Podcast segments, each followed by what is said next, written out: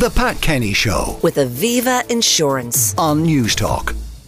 Last week, by reason of insanity, Deirdre Morley was found not guilty of murdering her three children at her family home in County Dublin. The 44 year old nurse was found to be suffering from a severe mental illness when she killed the children last year. I'm joined on the line now by Hazel Catherine Larkin, who can identify and empathise with the situation that Deirdre was in. Good morning, Hazel. Good morning, Pat. Thank you for having me. Now, last week you decided to share on social media that you felt the same way as Deirdre did. You said it happened to you in 2007. Um, you tried to get help, there was none. Can you bring us back to that time? I was a returned immigrant um, with two children. So I had left. I'd left Ireland basically as not much more than a teenager, um, and relocated to the other side of the world. Um, I'd been married. I had two children. I came back, and I came back as an adult with two babies essentially, and I didn't know which end was up, Pat. I didn't have. I didn't know how to navigate Irish society as an adult, which I know sounds ridiculous. Um, but it is very much how I felt. I felt that I looked like this, I sound like this, I have an Irish passport. Clearly, this is where I belong, so I should just I should just know how things work. And I didn't. And when I say I didn't know how things work, I didn't know how to access health care. Um, I didn't know how to access housing because I, I returned with, with, with very little. Um, I'd, I'd, I'd left work um, where I'd been living. I, I'd left a, um, a violent husband, a violent relationship, um, and brought myself and the kids back to Ireland. So I wasn't in a great state when I arrived mentally because this was like my second marriage that I'd left. So it, I felt very much like a failure at 31 and a half. Um, and I felt that I was just failing my children on a daily basis because I couldn't, in my own head, I couldn't get it together. I just felt that I, I didn't have access to edu- I, I, I didn't have an education um, at that time. By an education, I mean I, I, I didn't have a degree, so I felt that I, I couldn't get work. Um, I, I didn't have family support here um, um, for a number of reasons. So I was very much on my own with my children, and I felt very much that my struggle was my own. Um, and I had, uh, so I was dealing with complex post-traumatic stress. Um, I, I don't say d- stress disorder because I don't think it's disordered to have an extreme reaction to extreme trauma. Um, I was I, I, had anxiety that, that wasn't diagnosed until much later. Uh, In fact, it was only about five years ago that my anxiety was properly addressed. Um, and for people who don't know, anxiety isn't just feeling a bit nervous and if you have a lavender bath and a bit of a walk and a deep breath, you'll be fine. Anxiety manifests in an awful lot of ways, and for me, it would manifest in a, a, a critical voice that was constantly telling me that I was doing everything wrong, that I wasn't good enough, that I was a failure. I mean, literally, Pat, I would wake up in the morning and my first thought would be, oh God, now I've woken up. That means I've got to do it all over again today. It being keeping going, staying alive, performing what a normal life looks like. And it felt like such a hard job. Um, and I felt that if I had, um, it, that I, I had the children and my first responsibility was to them, but I felt that because they didn't have all the things that I wanted them to have, like a like a second parent, for example, or like um, uh, material things. I've got to be honest. The fact that I couldn't materially provide for my children did make me feel like I wasn't doing a particularly good job. I felt that I should have, um, and I and I say this with very heavy scare quotes, a better life um, for myself and my children. And I just felt that no matter what I tried to do, it was never good enough, and I was never going to claw myself out of the consistent poverty that we were living in, the consistent feeling of just letting my girls down at every turn, that I just simply felt I wasn't good enough. And they were the most, they are the most precious things in the world to me. And I thought if I can't get it right for them, then I can't get it right for anybody. And do I even deserve them? You know, these, Um, these the are the most question of um, your your isolation because you hadn't got family backup um, with two kids trying to get work, but then you need childcare. And uh, even trying to make friends, having been out of the country for so long, I can almost sense the isolation that you must have felt, being totally alone and then not even knowing how to engage with the social welfare system, with the health system, with the places where there might be help available. That's exactly it. You're quite right, Pat, because I had learned a different way of socializing when I lived away. Um, it was very common to meet somebody and have a strike up conversation with them and arrange to meet them for coffee the following week. And I thought that was the normal way of going about things. And then I got back to Ireland, and I, I my eldest daughter, she was she was almost three at the time, um, and she she was um, in in nursery in in Montessori.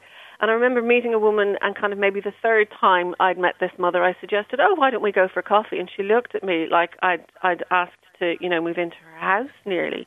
And I thought, oh, that isn't how things are done here. And then I felt very socially inept, and I thought, I don't know, I don't know how to be a grown up um, in Ireland. So therefore, I'm failing the kids again um, and even in, you're, you're right. It was even in terms of, of of clicking into how things should be done. If I had been, if I hadn't been Irish, I think it would have been easier because I would have had a Polish community or a Nigerian community or a community from my own background that I could have clicked into who could have given me the heads up. Which is what happened when I lived away. I made contact with the with the Irish communities where I lived, and they told me how to do things in wherever I was living. Um, but now, I didn't have were that you, here were you worried about asking for help? I mean, eventually, when you knew there was such a thing as a health service and so on, were you worried in case they would come at you and say, "Well, you're clearly not an, you're not a fit mother. Yes. We'll take your kids away." Yes, um, because I had memories of my ex-husband trying to use my mental health difficulties against me as a way to to take my my at, at the time there was only the, the one child uh, to, you know as, as a threat to take her away from me um, we had separated at the time and he was saying to I, I was I was pregnant with my second daughter um, and he had said he he called in social social workers um, where we were living to alert them to the fact that he didn't think I was a fit mother that he he said that I had disclosed a suicidal ideation to him before the baby was born now quite a bit before the baby was born, not when I was pregnant with her. Um, but he said, "Oh, you, you've said before that you're, you're that you've been suicidal." And I remember just saying to him, "Well, yeah, because I was living with you, and you know, you you were abusive." So that's that was how I reacted to that, coupled with the the history of abuse that I have from from my childhood. So. Um, it, the, in the heel of the hunt, the, the social services took it very seriously, but they spent time with me and my daughter um, and you know didn't find any any any lack or any want. Um, but Pat, I I had I had help where we were living. I was living in Southeast Asia, and I had I had live-in help, so I wasn't trying to do everything on my own. I had two jobs. I had to do the job to bring in the money, and I had to be and I had to be mum.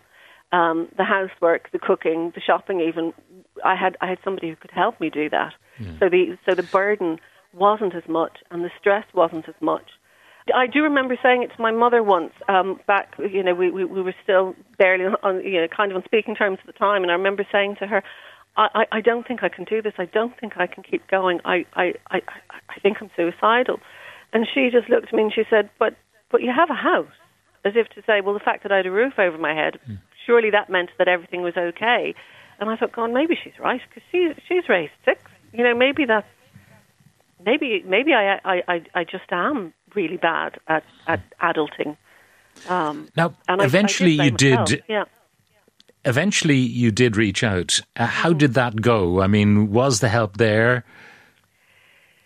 Unfortunately, it wasn't, um, and and it was paradoxical, really, Pat, because my biggest fear was that the children would be taken from me, and at the same time, I was very much aware that my other biggest fear was that um, was that they wouldn't be taken from me, um, and that and that we would all end up, um, you know, dying together. Um, so I, I did reach out for help. Yes, I did, and I remember it was a Friday um, at about four o'clock in the afternoon and I rang the HSE and I spoke to a social worker. I, I didn't use my own name because I was frightened to, in case in case literally they'd send somebody around to take the kids from me, and then I'd I would have no reason to keep going because I'd heard horrible stories about how once your children went into care, you never got them back again, you'd never see them again, and I thought but the only reason, but the only thing that's keeping me earthside, as it were, is the fact that I have these children and I and I want to do the best that I can for them. Um, but the response from the social worker was that they were closing at 4:30, um, and there wasn't anything they could do for me. And if I thought I was going to hurt my children, I should call the Gardaí.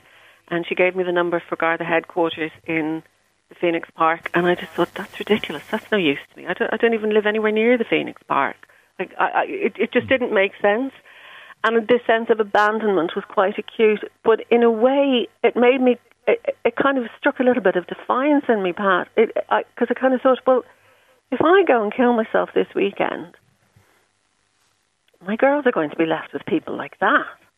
And if that's the best that Ireland has to offer, I'd better kind of hang on for a little while and see if I can just keep going and see if I get better. Um, because of course I turned everything inwards and I blamed myself for for for my mental ill health, for my reaction um, for, for you know for my for my anxiety, for my own um, stress reaction to trauma. Um, but unfortunately, the, the, the flip side of that, Pat, is that I did consider on more than one occasion um, killing myself and and the children. Um, and I can and, speak and about at the this time, now. You, Sorry. you know the rationality of that mm. thought at the time. It's clearly when you look back on it, it's not the right thing to do because life is all they have, oh, and yeah. you know to t- take them with you because you feared for what fist they would make of life in other people's care. Um, you know, is not a rational thought now, but at the time it appeared absolutely the right thing to do for you. It completely did, and and and that I think is something that isn't understood by the greater population. That a suicidal mind is a very logical mind. You know, we we we can rationalize our situation to ourselves and our um, and our solution, which is suicide, um, very very coldly and very logically and very clinically, to the extent where we think, well, if this is life, then life is crap, and I don't want this and I don't want this crap for the people who matter more than anything in the world to me. I don't want my children to have to go through life if this is life. Because I'd gone through decades of things not getting any better. Um, and things getting worse. And, and, and by things, I mean my, my self esteem, my, my, my confidence, my ability to claw myself out of the darkness into some sort of light. God, even if it was candlelight, it didn't have to be sunlight, but just something to have to have hope. And I think that was that was a huge issue for me that I did not have hope. I didn't have hope for myself. So therefore, I couldn't understand how there could be any hope for my children. And I thought um, that the most loving thing I could do was to end all of our lives. And I know that that is completely irrational. I, in, in fact, to be very honest, I, that that's the definition of a psychotic break, really, isn't it, Pat? Where you have, you know, if if psychosis is not being able to see reality for what it is, then that was definitely a psychotic break. And I'm really just lucky that I'm here. Uh, but I but it shouldn't be down to luck because because what happened was I I did manage to um to get through that horrendous weekend and I trundled along a little bit, um, and and I, you know, I, I I spoke to my GP, and I was put on a waiting list for um, for mental health services, but that was. I don't know if I'm even still on that waiting list, to be very honest, and I'm, I'm, I'm only being slightly flippant about it. I mean, Eh, eh, eh, and and the, and the problem is that, that the that the response to from the health services is, is six weeks when you're in crisis, six weeks of, or six sessions rather of of um, of therapy, and that's really not enough. Um, so, so how did you get the help though? That that uh, you know you're here, so you got through it. I mean, did you get professional help? Did you yes. somehow muddle through on your own? Um, were the services ultimately there for you? no, services were not there for me. Um, I, I and I say it to you again. I, it, it's luck that has me here, and it shouldn't be. nobody should be just lucky to be alive when they're suicidal. What happened was I, I did go.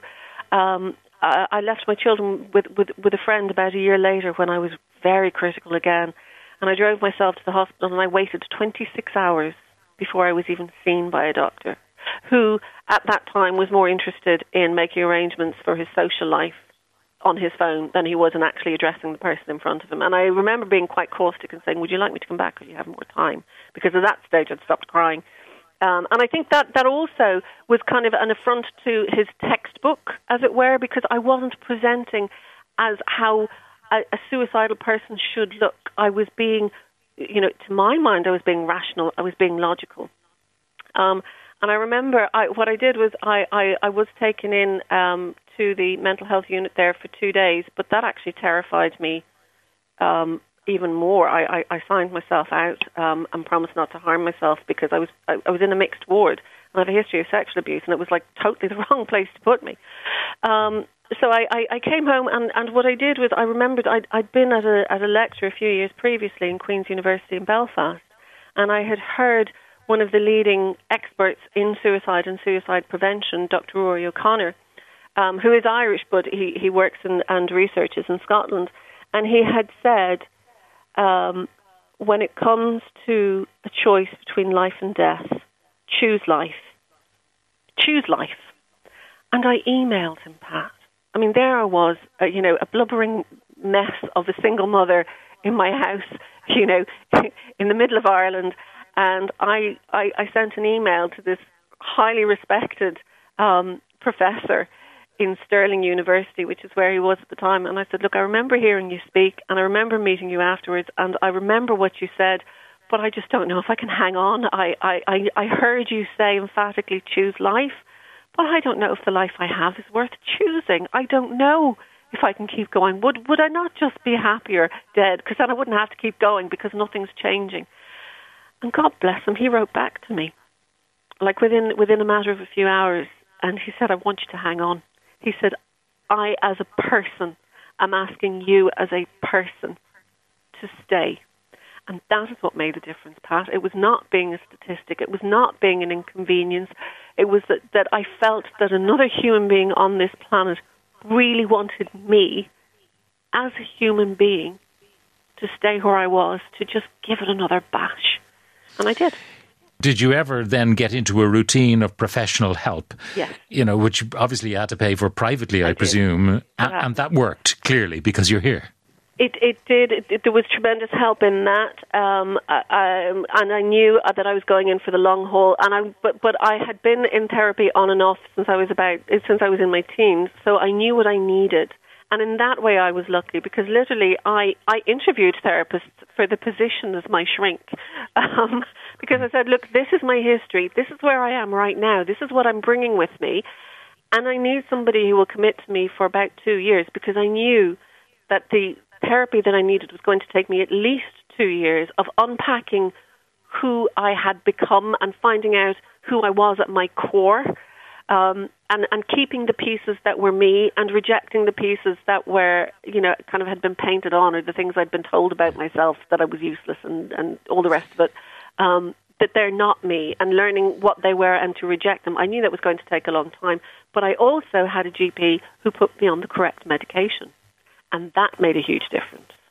I, I went to the doctor because I was having um, a lot of flashbacks to, to the abuse, and I just wasn't able to get anything done, to be honest. I was having about 20 of these a day, and it was ridiculous. And I said, Do you have anything that can just make them stop? And she said, Yes, of course I do. Um, and I hadn't realized it, but once I was finally put on the right medication, literally within 24 hours, it made a difference to me. And my big regret is that nobody had seen that maybe 10 years beforehand. And I say it to my children now, who are 17 and 19 um, that they, you know, if if I'd known, if somebody had put me on the right medication years ago, they'd have had nice mummy the whole time they were growing up. You know, because there were times where they weren't sure what mummy they were going to get, and I and the guilt that I have over that. You know, the girl. We have a very open relationship, and they will say that they that they don't hold me responsible. That they completely forgive me. But uh, you know, the big job is trying to forgive, forgive myself. Why did you decide to speak out about your own deeply personal experience then, Hazel? Um, because I'm not the only one. And I think that the more of us who talk about uncomfortable, difficult things, the more people who will talk about uncomfortable, difficult things.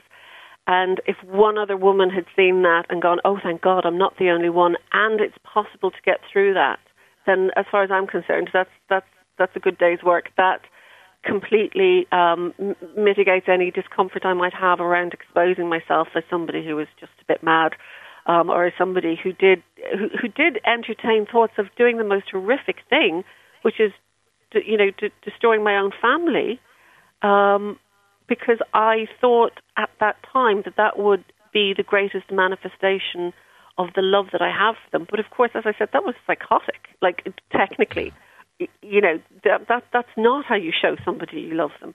But because I I was in that terrible dark space, my my, thoughts were that jumbled that that is the that presented itself as logic to me, um, and of course it's you know it's it would have been it would have been disastrous because I look at the girls that I have now, and of course I'm biased because I see them with my heart and not with my eyes, but you know they're fabulous, and I would have deprived everybody you know, every face they've put a smile on in their 17 and 19 years, I, I would have deprived that smile of that face if I'd, you know, if I'd, yeah. to use very blunt language, if I'd murdered my children. But I came so close, and I was, and because I know how close, how close I came, I was really concerned that people might judge or vilify Deirdre Morley for the actions that she took without an, a deeper understanding of of how you can get there and how quickly somebody can get to that point. Um, and I, I, I just wish that the services were there um, for people like Deirdre, for people who were like, you know, the me of 12 years ago. Um, but also, and I think that, that her, her husband, um, Andrew McGinley, has spoken to this quite a bit as well, that we, we exclude the people who love people who are mentally ill or mentally unwell from their care because of our concerns around patient confidentiality. And I don't think that's right um, you know, I I would have had one or two friends that I could have trusted um, with my reality, um, who could have who would have volunteered to be part of my MDT, if you like, my, my multidisciplinary team, if I'd had one. You know, and and that I I think that there should be a possibility for people to to have um, um, advanced directives around their mental health where they can nominate an advocate uh, or nominate a concerned other who will be privy to the, the, the nuts and bolts of their yeah. care and what and, they need and, and, and how best to support them at the point when you're nominating that person, presumably you're not uh, in any kind of a, yeah. a, deep episode, so you can actually say, yeah. "I'll probably, when push comes to shove, I'll, you know, say don't go near them." But I'm telling you now, at this point, no matter what I say, you've got to trust the person I nominate. Oh yes. Oh, that would be magical. I think that could that could help so many families. And and not just around suicidal ideation, but even things like what what medication a person is on and how many times a day they should be taking it because again that's privileged information. Um, and, and once you're you know once somebody is no longer a child, you have you know whether you're a parent or or a spouse or or, or a concerned other, you don't have the right to that information. Um, but the people who are there living with people who are in difficulty, they are best placed to to mind that person and to notice when their mental health is having a dip, and to be able to um, step um, in and do something. And they should the be last empowered. question. Yeah. The last question, Hazel, really is about if someone were to arrive today from another part of the world as a single mother with a couple of kids and no great resources, would they be treated any differently today than the way you were treated, you know, 15 years ago? Um, sadly, Pat, I don't think they would. Um, in, in, in my other life, um, when I'm not talking to people on the radio, um, I, I consult um, with NGOs around the country, and I've recently done a piece of research um, with a domestic violence centre looking specifically at um, the experiences of migrants, and they are quite similar in terms of just people not knowing what, what help is available, what they're entitled to, how to go about looking for help. That that kind of very basic information is still difficult to access. Um, and and again, it comes down to luck, and I really don't think it it, it should, um, because you can have a, a GP who is empathetic and who understands, or you can have a GP who says, "Oh, look, you'll you'll be fine. You just need you know you just need to exercise a bit more and maybe um, call your family at home more often than once a week," or something that sounds dismissive but is an attempt to be helpful. But again, when we are outside of our homes, even when we're in terrible crisis, we've put on the face the mask. You know, well, in these days, literally the mask. But you know, we we present as our best selves, and we try to hold it together when we're in public because there's still so much stigma attached to um, to having a, a mental illness. Uh, and, and that was another reason why I wouldn't have wanted it known because I wouldn't want my children to have had to deal with the stigma of, you know, having had the mad mammy. Well, I much appreciate, uh, Hazel, you talking to me uh, today because I think what you're saying may resonate, will resonate, certainly with a number of people out there who should know they're not alone. And I know your advice, you'd echo Dr. Rory O'Connor, you know, choose life. Choose That's life. at the end of the day it. the fundamental message. Hang in there. It's worth it. And, and more to the point, you're worth it. That, that, that human being that's struggling, you're worth the struggle keep going. Well, if you or someone you know has been impacted by any of our conversation, you can contact the Samaritans. The number is 116123 or Pieta House on 1 800 247 247. In other words, 1 800 247 247. And my deep thanks to Hazel Catherine Larkin for talking to us on the programme today. The Pat Kenny Show with Aviva Insurance on Newstalk.